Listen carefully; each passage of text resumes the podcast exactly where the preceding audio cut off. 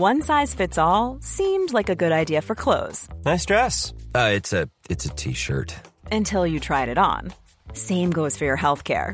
That's why United Healthcare offers a variety of flexible, budget friendly coverage for medical, vision, dental, and more. So, whether you're between jobs, coming off a parent's plan, or even missed open enrollment, you can find the plan that fits you best. Find out more about United Healthcare coverage at uh1.com. That's uh1.com.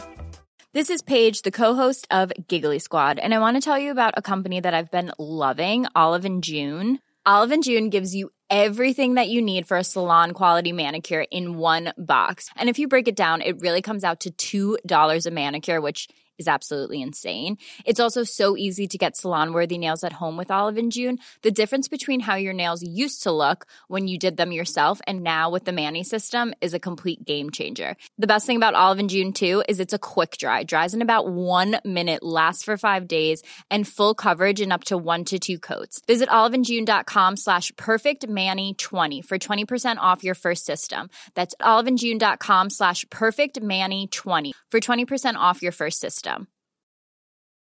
Hiring for your small business? If you're not looking for professionals on LinkedIn, you're looking in the wrong place. That's like looking for your car keys in a fish tank. LinkedIn helps you hire professionals you can't find anywhere else, even those who aren't actively searching for a new job but might be open to the perfect role. In a given month, over 70% of LinkedIn users don't even visit other leading job sites. So start looking in the right place. With LinkedIn, you can hire professionals like a professional. Post your free job on linkedin.com slash people today. Hello, and welcome to the Living History UK podcast, a podcast for the discerning and knowledge-hungry historians out there. You can support our podcast and get much more from Living History UK by joining our Patreon from just £1. And by doing so, you'll be a part of an ever growing community and really help to make a difference as we strive to keep history alive. But for now, enjoy this podcast. Hello and welcome to the Living History UK podcast. Today we are talking about the bane of a soldier's life. That is, of course, Blanco. Now we're going to talk about how Blanco was invented, why why it was used, and we'll talk about how it influences us in the hobby. Believe it or not, it has a massive influence. Believe it or not. So to join me in this episode is somebody who knows all things random and sometimes unnecessary things. Is Dom Blythe? How are you, Dom? I'm very good, Peter. Thank you very much for having me along on this marvelous adventure we're about to uh, imbibe in. oh, dear. Yeah, you never cease to amaze me with your vocabulary, Dom. You really don't. So, Blanco. What does Blanco mean to you, Dom? Well, it is a means of not only changing the colour of the pre shrunken cotton that is webbing, it is a means of waterproofing it, of protecting it, and also to an extent cleaning it as well. So that's what Blanco means to me, Peter. Yourself? Yeah, pretty much along the same lines as you, mate. It was, uh, yeah, it was pretty. It's exactly what it was designed to do. But how far back does it go? So we know Blanco doesn't become Blanco as we know it into the late Victorian period. If we go back to the 1700s, sort of like the mid 1700s, when the British Army starts using white white leather for their web equipment, essentially. Uh, or the leather work, as it was known as. Obviously, white attracts dirt and grime, and you can't keep white looking nice for long. So they use something called pipe clay, and it's exactly what it says on the tin. It is the clay that was used to make clay pipes. So it was ground down into a very fine powder, mixed with water, and they'd rub it over their leather equipment to bring up that nice white color.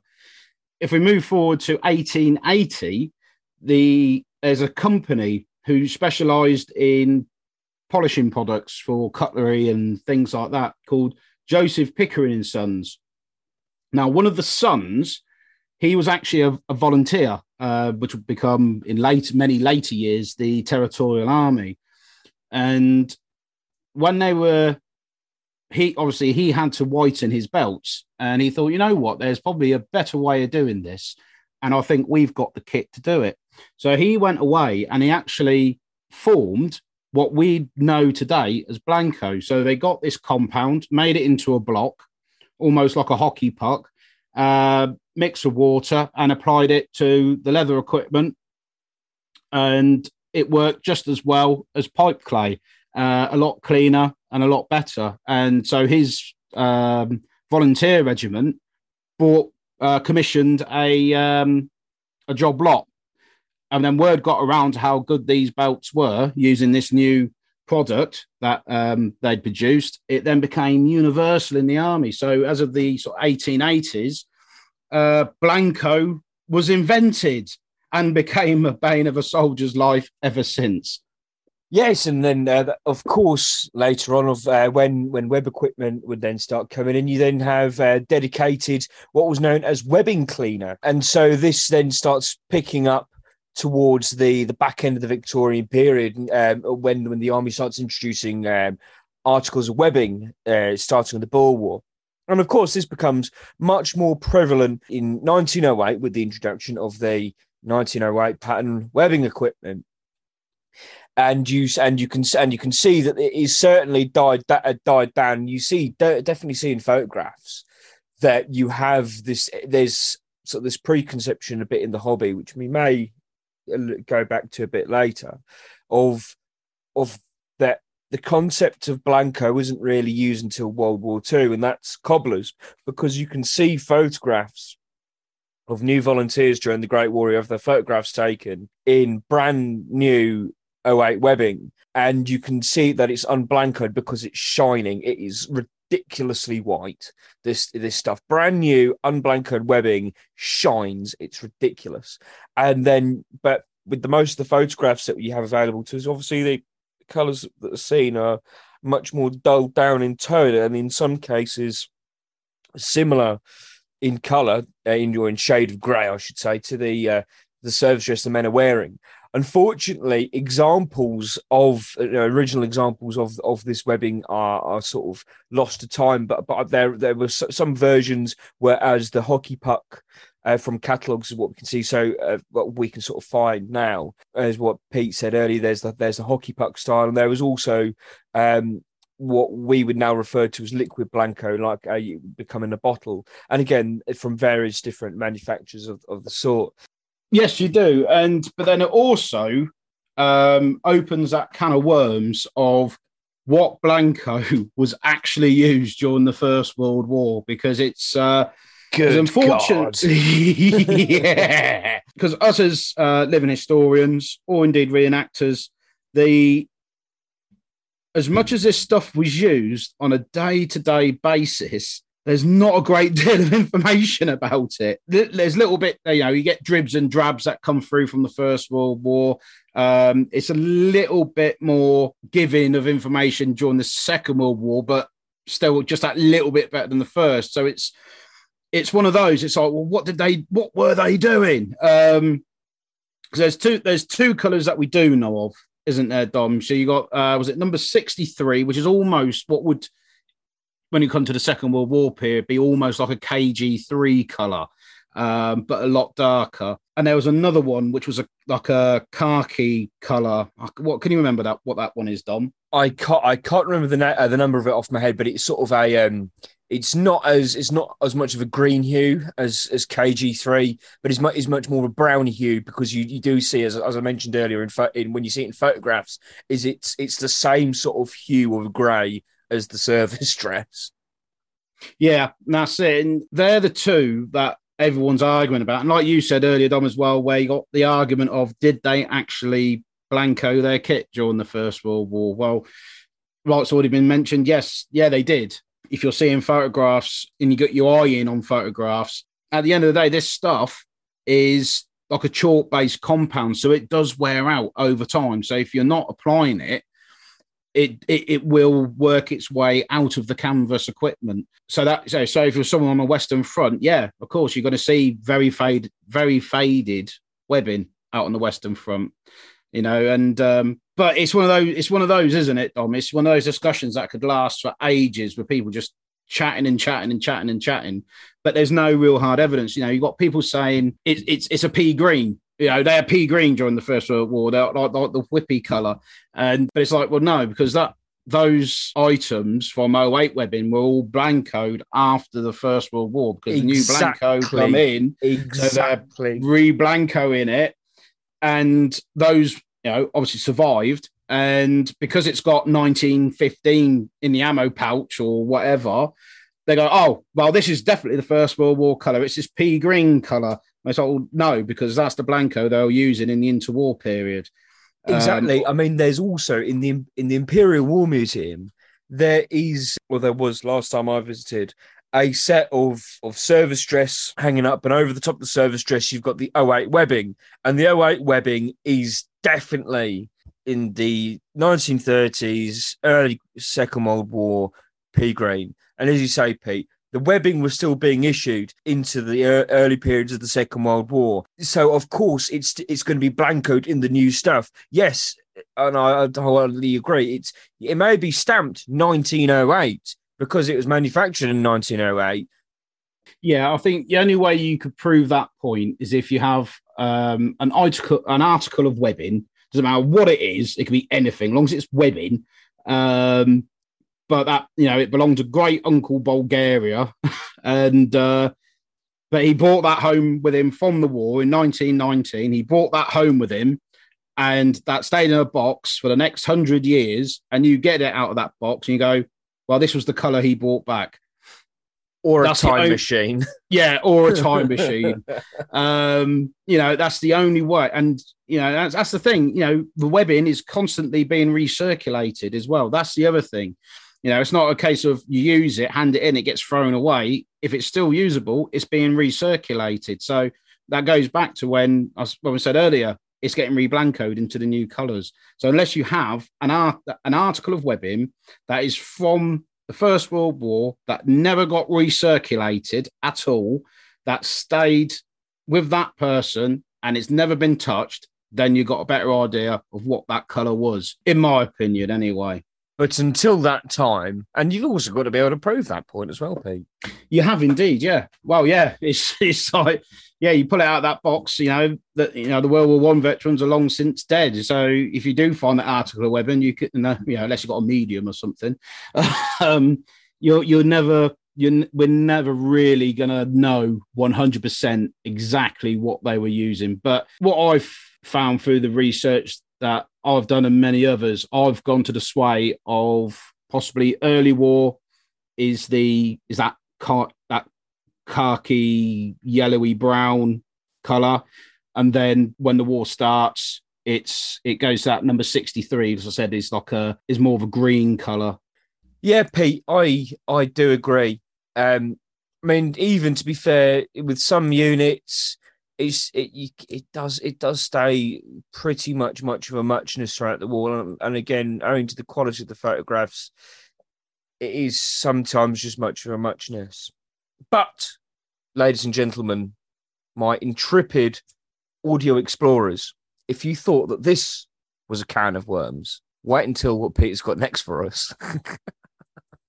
so next on the agenda of business we then move through the interwar period where they are still using blanco but we come into the second world war where the bigger can of worms opens up. But through like research where the people have done, I think it has now been sort of narrowed down a lot, a lot more in recent years into what was what was being used when, because you got about three or four different types of blanco going on during the Second World War. Um, so start us off with the first blanco for World War II, Dom, in 1939-40. Well, that is, of course, KG 97, which is, of course, colloquially known as pea green. And this starts being used by the British Army sort of in the early to mid 1930s. Exactly, I can't really tell you off the top of my head. And that is being used generally. So, if you're based in the UK or you're based in India, there's no, at this time there is no theatre specific sort of what color your web equipment should be. And P, this pea green, this 97 color is that is that color that that's given. And this is what you see with the troops that are going over in 1939 during the Phoney War. And of course, this is used through Dunkirk into Dunkirk. Pete, am I correct in, in saying that? Yep. Yeah, you'll see it through the Dunkirk campaign. And um and so and this then re this then lasts, of course, when when Britain's rebuilding its army. And then after that, um, what what is it 103 that comes next after it is yeah. So yeah so with 97 so for those of you that out there listening don't know what 97 looks like um it's almost like a fluorescent green. So the easiest way to explain it is um imagine defrosted frozen peas that kind of color that's the kind of color you're looking at. So it's quite a a darkish but bright color green it's very out there to say the least. It does stand out a bit. But yeah, but that's that's that's number 97, and that's going to be used throughout the war as well. So well, that's the other thing as well with World War II is although these other colours are coming in, they're still being used side by side with other colours. So if you want to like hone in on what color you're say say if you are a reenactor or living historian if you want to hone into what they're doing you have to try and maybe try and find records, battalion records, or indeed if there's original articles or webbing from that regiment. Uh, but again, it's going back to that situation of it's getting re-blanco. But as a rule, number 97, you're going to see for quite a long period of the war. And then we come into 103, as Dom mentioned. So 103 is very toned down version of 97. It's almost what I'd call um, like a mint almost like a light mint green. Um, it's not so it's not in your face. It's quite it's a it's a nice sort of whitish, creamy green color. Considerably um, toned down. Yeah, considerably toned down. Um, and you're going to see that all the way um, through the rest of the war, um, even into the late 40s. Um, so when we were doing our research for the Oxford Bucks Living History Society, um, we managed to come across an order from the 1950s saying 53. that yes, that's it, 1953, where it was stated that now there's lower stocks of number 97 and 103 kg3 can now be used so that's showing how much of this stuff was made um, and how much of a stockpile of this stuff um, existed as well post world war ii uh, but anyway, I digress. And then we move into sort of 1943, 44. So, yeah, 43, 44. The army is sort of rebuilding to retake Europe. And this is where we have KG3 somewhere along the line introduced. The army just wanted a much more subdued color to sort of start replacing this luminous green color blanco that was uh, that was dominating the the chests and backs of Tommies in in temperate climates. Of course, in more tropical theatres, it was just plain or sun dyed webbing. But yeah, so KG3, for those who don't know, it's uh, of a much more olive green hue.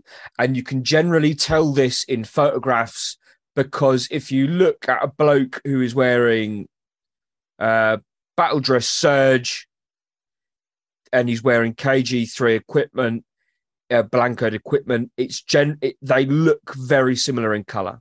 Whereas with the earlier sets of um, the the earlier colors of Blanco, you can generally it stands out a lot more as being a different color. But you can see with KG3 that it is a that is a very similar color, and this is and this can be told of. I know Pete's going to slightly rile up when I say that photographs of the early RAF regiment, 1943.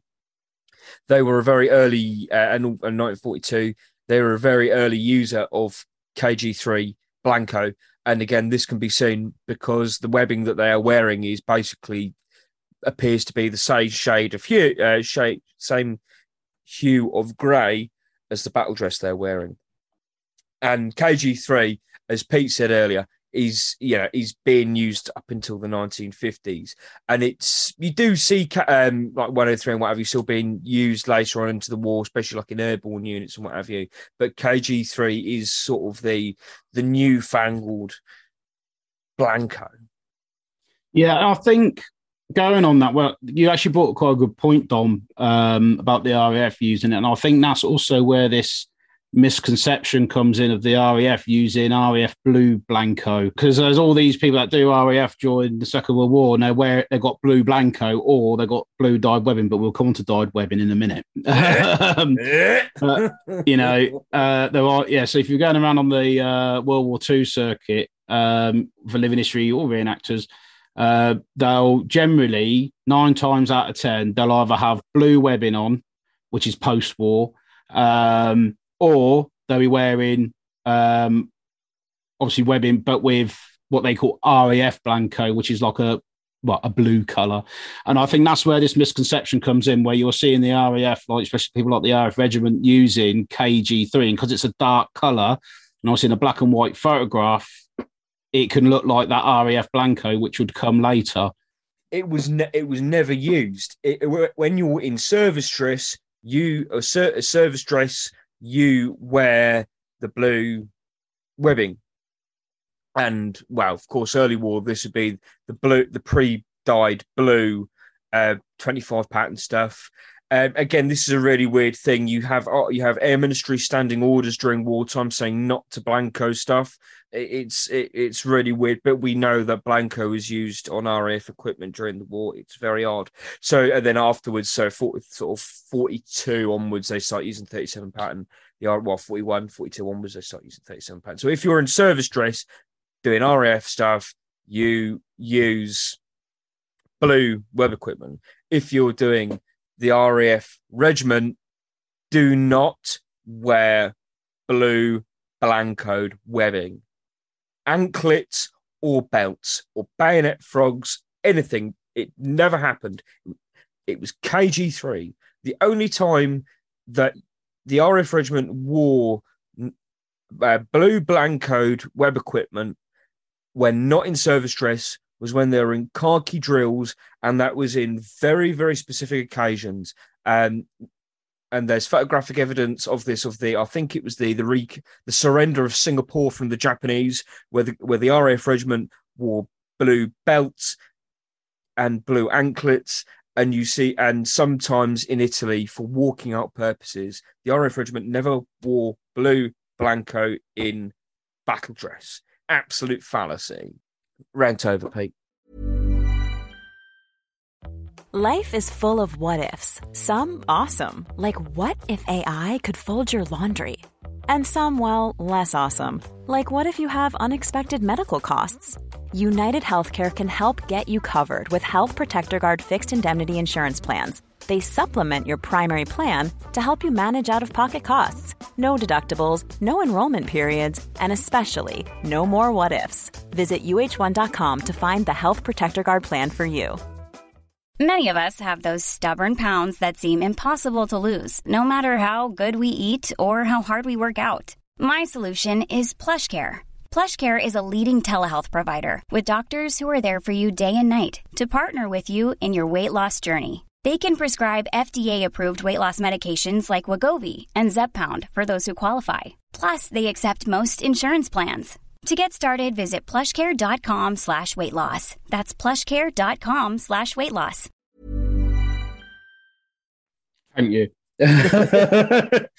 yeah, but also this also then um, the other thing with KG3 is another big one for those of us that do army because uh, there's there's this big misconception for many years of right from 1943 onwards everyone is wearing kg3 um so any anybody everybody that's doing anything from 1943 onwards everyone's wearing kg3 uh, because as far as they're concerned because it's called kg3 it came out in 1943 how they worked that one out i don't know but that's one of the um theories that have come out so it's like, you know, so if you're going by that theory, when was number 97? When when did number 97 come out? 1897. You know? or or 103. Well, 103 ain't happened yet. Unless it's 103 AD or BC or something. That's what the Romans are using, Pete. Come on. That's what the, yeah, that's what the Romans were using. But um, but yeah, so the KG3 is a very sticky subject if you're, especially if you're doing living history, um, because that's when you got to go down that avenue to try and find out what the blokes were using, who. Um, who you're betraying, really? Uh, if you can find that, it's, it's very hard. Um, I believe it was a man called Alan Pryor. Um, he does a lot of work. He's uh, renowned on the circuit. Um, he does a lot of work at the Airborne Assault Museum, and they actually found a document from the First Airborne Division. Because again, airborne, so obviously airborne, um, because as far as everyone's concerned, all the airborne did was go to Normandy and Rhine Crossing, Battle of the Bulge, and that was it. so, um, They were They all- apparently at Arnhem, though. Oh yeah, oh obviously, No, so- Arn, yeah, Arnhem. I forgot about Arnhem as well. Yeah, um, I think I was there. yeah, um, but yeah. So because of that, they believe everyone believed that anyone that was doing air, who was airborne in that time period from 4, 1944, 45, it is KG free.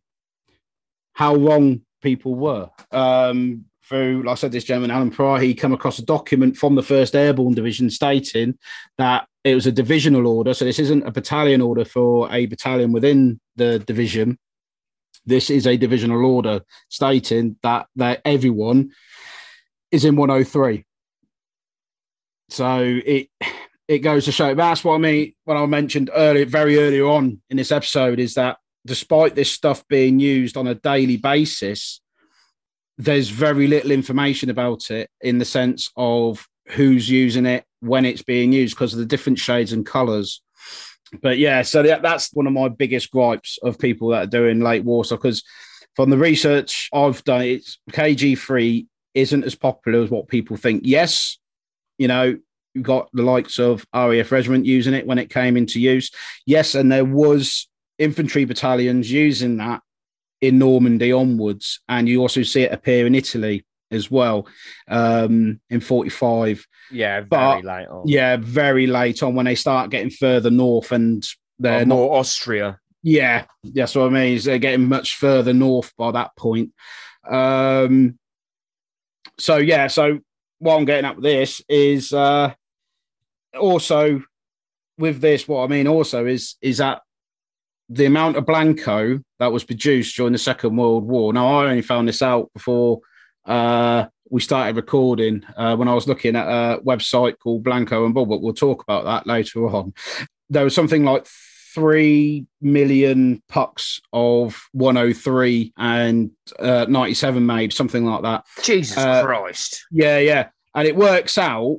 So if that's all divided out for the period of the war, each soldier would have had two blocks of Blanco. That so- actually makes sense.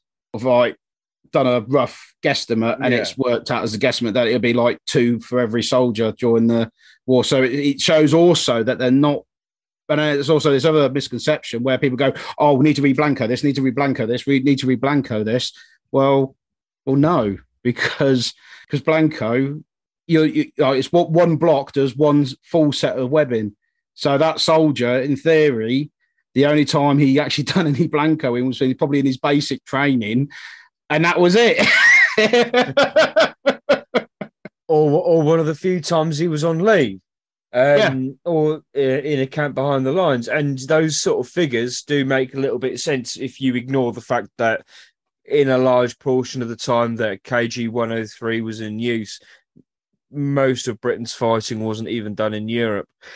but the figures, no, that they do sort they do sort of add up in that regard. Yeah.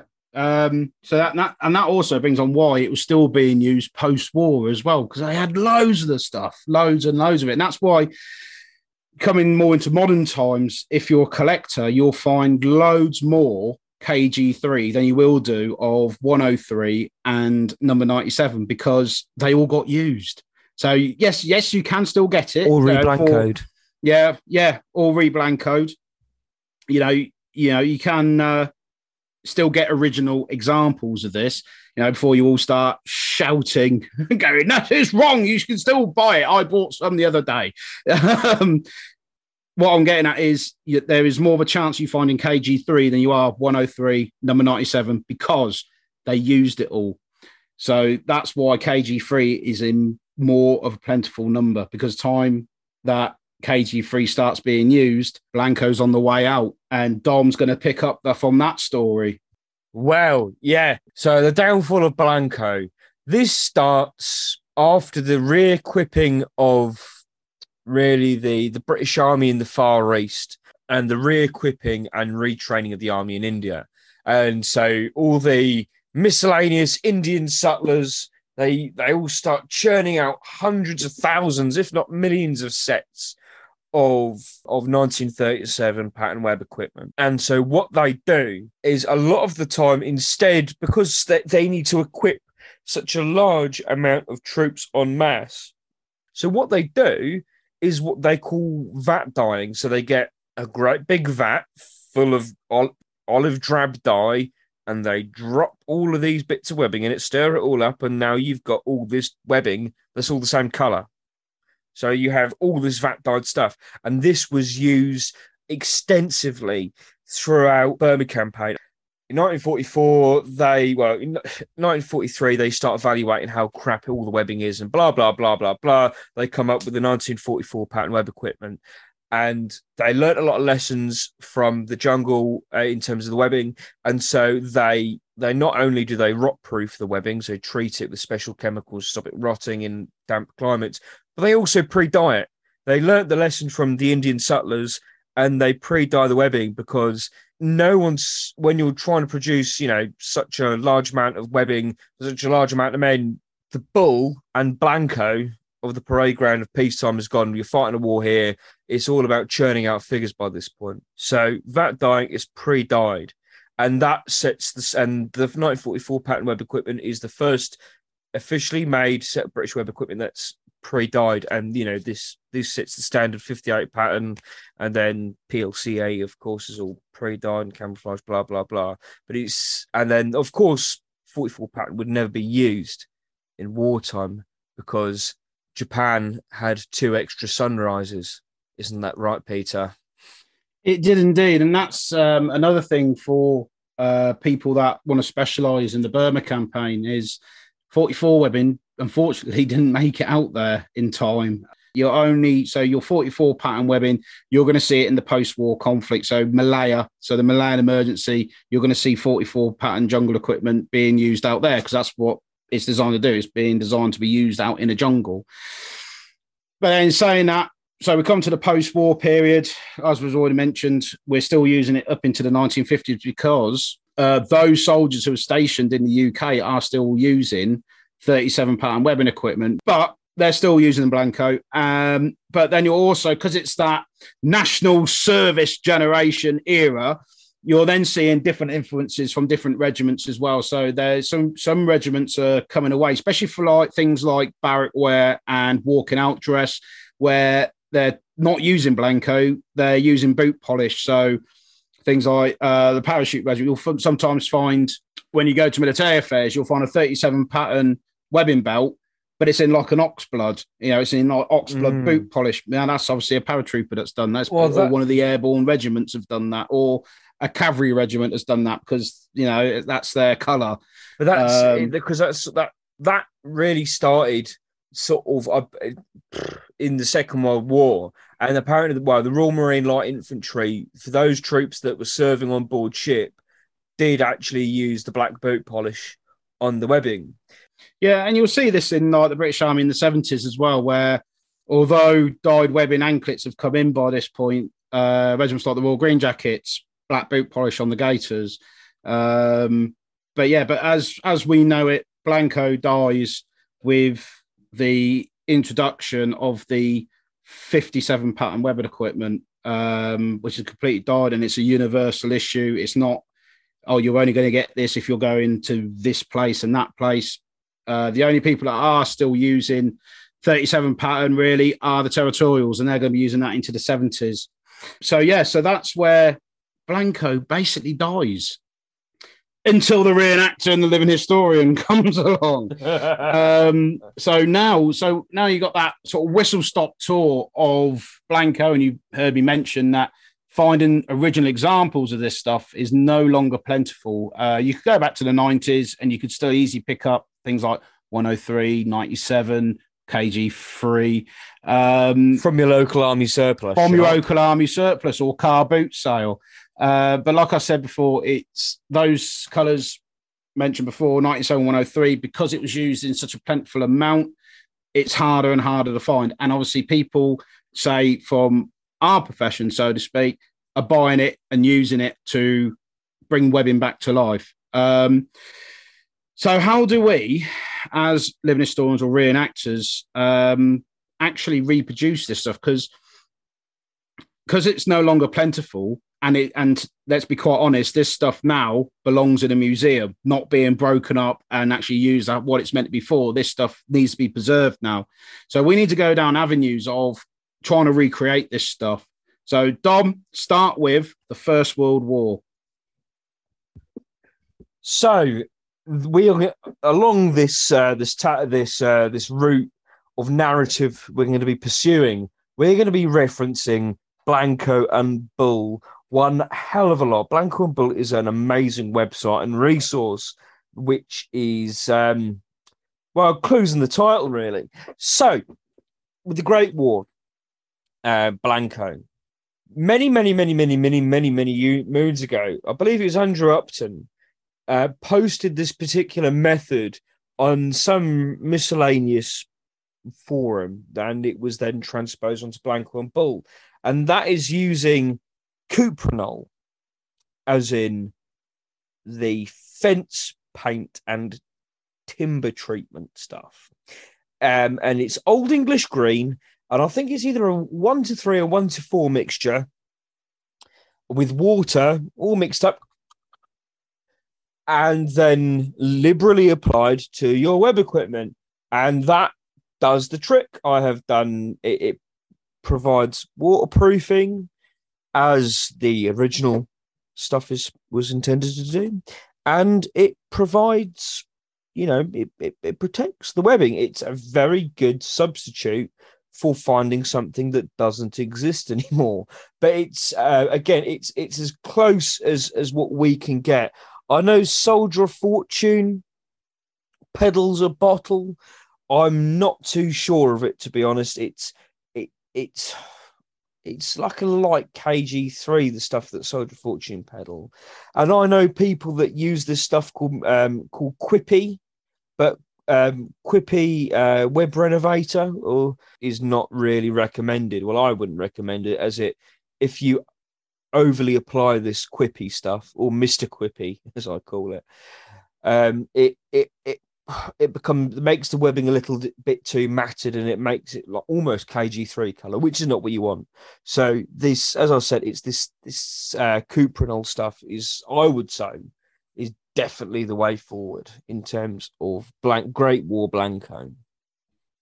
I agree. Um, I used the cuprinol method on my First World War web equipment. So, um, and you were yes, apprehensive to start with. I was to, to, start off with. You're right, Dom. You showed me the light when you showed me your stuff, and I thought, ah, yes, this is actually quite a believable color. Um, so yeah, that's what I use. And then we move into World War II. As, as Dom's already mentioned, there are people who do reproduce this stuff. Um, Soldier Fortune being one of them. They have a wide range of uh, blancos, which are like a basically it's like a like a um, like a uh, like a paint in a bottle. You get the bottle, put a tooth, dip it, dip it in there with a toothbrush, and then you just sort of work it into your webbing. Uh, you've also got Steve Kiddle, Pegasus Militaria. Um, he did something quite interesting where he actually managed to get some original uh, blocks of Blanco and he actually took it to somebody who's kind of still got that technology, but unfortunately, the technology of making this stuff has also disappeared. Um, like like, like puttees, the technology to weave in puttee puttee gaiters oh, have disappeared. uh, but again, we digress. We digress. But that's the thing. That's the thing we got to deal with as living historians and reenactors is that as good as what technology gets in production, we sometimes lose that uh, an old form of production to produce something very niche to what we need. Um, but he managed to speak to this person. They broke it all down into its uh, sort of chemical compounds as powder, and he's actually reproduced it as a powder.